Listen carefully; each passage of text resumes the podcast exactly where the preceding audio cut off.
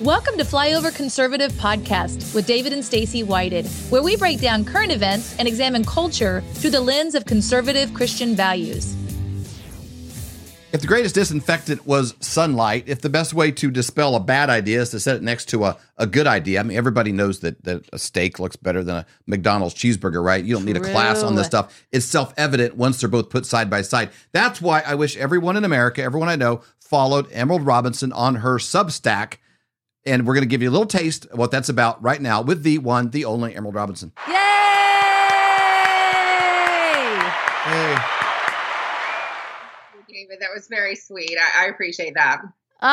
It's always a blast having you on the show. We always learn so much. Thank you for everything that you're doing. You are truly shedding light and bringing truth everywhere you go.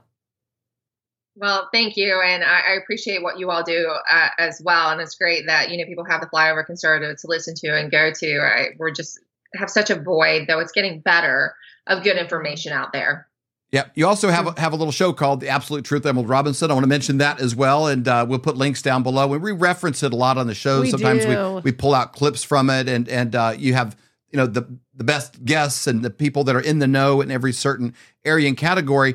And I love that, love what you're doing, but truly your Substack is where the action is. If people want to have more intelligent conversations at the water cooler, you want to stop showing up at gunfights with a pocket knife, where you're mentally ill-equipped to discuss some of these things. This is the solution. This is the antidote to getting mentally spanked by an ignorant liberal that's just emotional and uninformed. This is where you need to go. And let's just back up right out of the gate. I want to get your take on July 27th, your Substack of that day. We'll have a link to it down below here. Democrats want to arrest Trump. Now I want to repeat the date again. This was July the 27th. I think you're prophetic. You were calling the shot. You're the news before it's news. Yeah. Talk to us about what you were seeing. You were seeing storm clouds before anybody else felt rain. What was that about?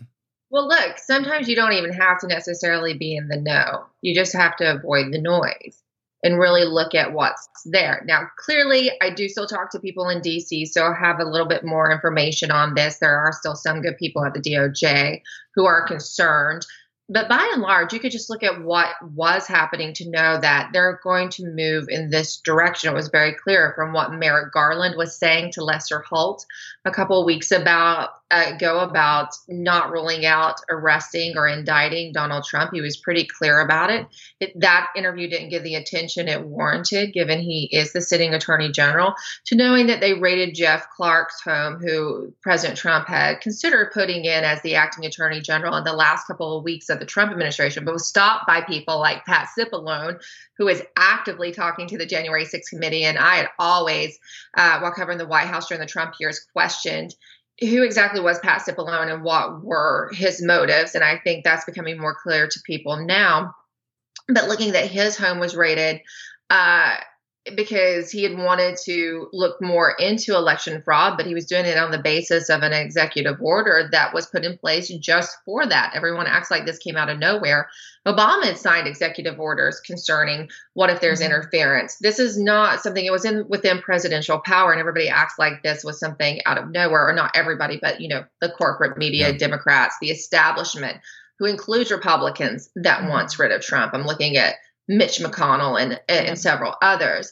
So in knowing what McConnell is doing and actively helping Biden with his agenda right now, knowing that the FBI is raiding Jeff Clark, knowing that the DOJ brought charges of contempt against Steve Bannon, of which he was convicted.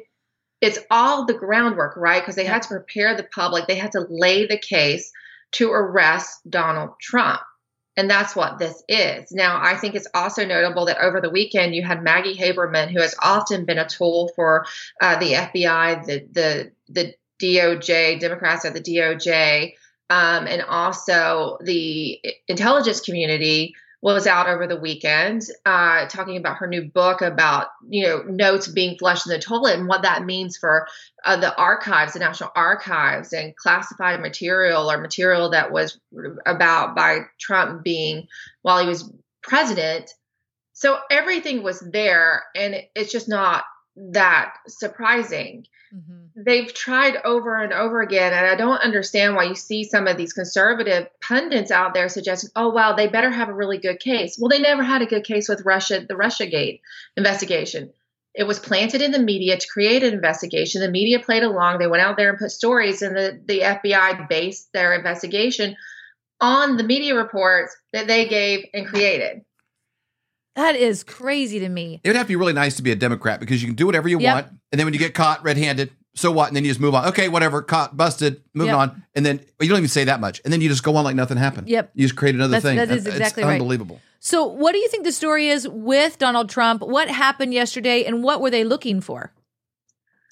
Well, supposedly they're looking for these boxes of documents, whether it's news stories he printed out, pages he took from the White House, his time in the White House. But look, they're just going to pick up anything they can and see if they can find something. They don't really have anything. There's not a there there. They managed to get a judge who is in Florida to sign off on this warrant. But what has come out in the New York Post today is that that judge actually represented employees of Jeffrey Epstein during litigation in those years. So, I mean, how does it always go back to the same group of people, right? It when does. They go and try to get a warrant, a FISA warrant, when they indict someone, you know, they always know the courts and the judges to go to do it.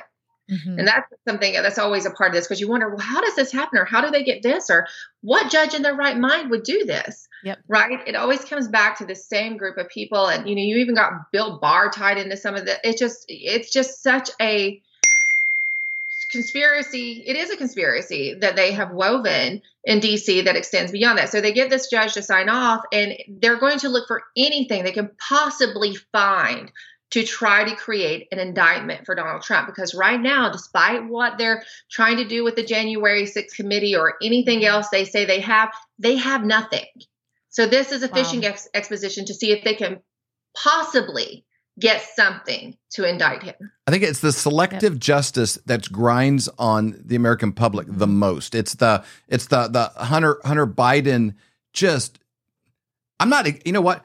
It's in the Bible, but I've never been exactly sure what the word debauchery meant exactly. It's a word when you hear it, you know, like, oh, that's bad. I don't want that. Stay away from that. If you get it, you need a shot or something. Like it's like you know it's bad. Like he is obviously caught red-handed in the midst of debauchery. Debauchery personified. Oh my gosh! Yeah, I think you're right. I mean, stuff you could not imagine.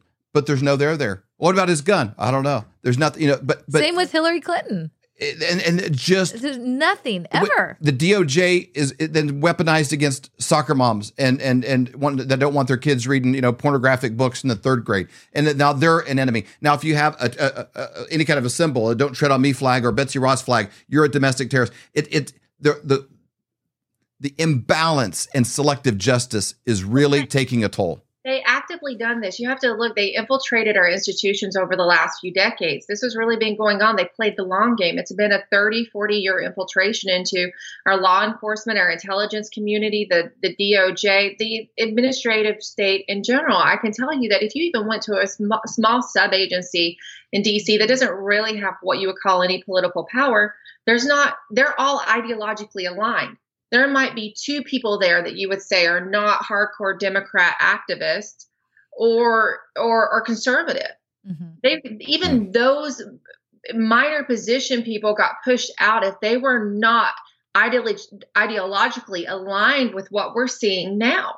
And this has been happening for decades. So they played the long game. It's just that Donald Trump was a flashlight. Mm-hmm. And all of a sudden, because they were coming after him so hard, and it was so evident who they were because he was not a part of it and refused to play their game that we all now know about it. Yep. So in that's good, right? Because now we're aware. We didn't even know what was happening in our country until then. So I guess if you want to look for a positive, there you go. We are all awake now. But this has really been going on for a long time. And look, we can highlight the two-tiered system of justice, but it's there. Mm-hmm. The question is, how do you get rid of it? And that is going to take someone else, you know, whether it's Trump or someone who is not of this handpicked, because I now believe they are, by this deep administrative steady state, the establishment, to go in and have the guts to wipe it out when they get in there. And it is going to be hard. And they have to have the support of the American people to do it. And really do it, not just campaign on it between now and November of, hey, if you give me enough money, I'll go there and I'll take care of this for you. Like some Lindsey Graham or somebody like that, you know, that just the bottom of it. Yep. It's a bunch of, all right. Well, the answer is, everybody wanted Donald Trump to do 80 million things to save our country. We say on this show almost every day, the answer is 80 million of us doing one thing each day to save our own country. I'm going to transition into last question before we let you go, but I'm going to start with a trivia question. I'm going to put you on the spot here. I'm going to do an impression from a movie and see if you can guess what it is. Okay. The guy's sitting there about to be in a debate, and he goes, Aristotle, Socrates, Plato, they're all imbeciles compared to me. Well, name that movie. I can't lie to people. And I can't believe I didn't get it, because The Princess Bride is one of the few movies I do still watch and have watched. I'm terrible with movies. As my husband makes fun of me all the time about being terrible with movies, because he can remember anything.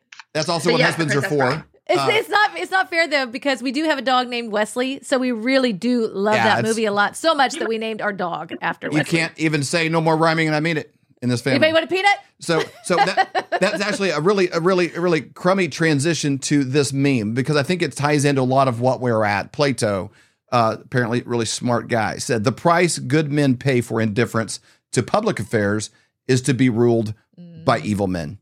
And can you just kind of take us home on that? Because you deal with this every day, online, offline. What does this mean, and what does it say about our society right now? What got us to where we are, and what'll get us out of this? Well, look, I think what got us to where we are is just the nation turning away from God altogether, right? In a major way. And I think that people also got complacent. You can't get complacent with freedom. We see how fleeting it is if you don't fight for it every day. And things got very comfortable in this country for a long time, and people liked their technology, they liked their fat pensions, they liked all this stuff, and they didn't really continue to fight for it. And I think that it's going to take us people are going to have to be uncomfortable for a little bit. And I will say this, and I do want to segue, because what I was originally here to talk about, we didn't get into it because of last night, and that's, you know, the continued fight for real, free, and fair elections. And I have to say that there are people who are holding the charge on this, and they're getting smeared, they're getting hammered, they're losing their jobs, their loved ones are losing their jobs, but the squeaky wheel is not going away. We're seeing in Georgia now that the Secretary of State has had to admit that there were errors and mistakes in Fulton County after, you know, trying to act like nothing was wrong, even though they're trying to underplay it. That's still a big deal. And I can tell you, those people in Georgia are not letting it go away. And so now the governor's having to address it. They're all trying to still pass the buck, but it's having to be addressed in a bigger way. People now know and look when they see something that, no, this is not right. And though they're still trying to do it in the primary elections, it's still, people know, and it's getting harder to do, because with knowledge, it's harder for them to pull it over. So we didn't know what was going on November 3rd, 2020. We just knew it wasn't right.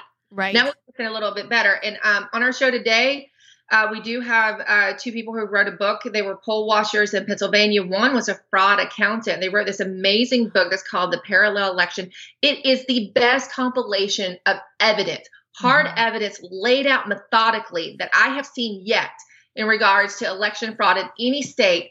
And you can take what you see in this book and apply it to Wisconsin, Georgia, all those other states we question.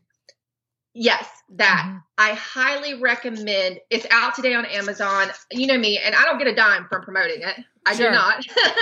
But I'll tell you, it explains it so well, and it's a good read. He's made it interesting to read.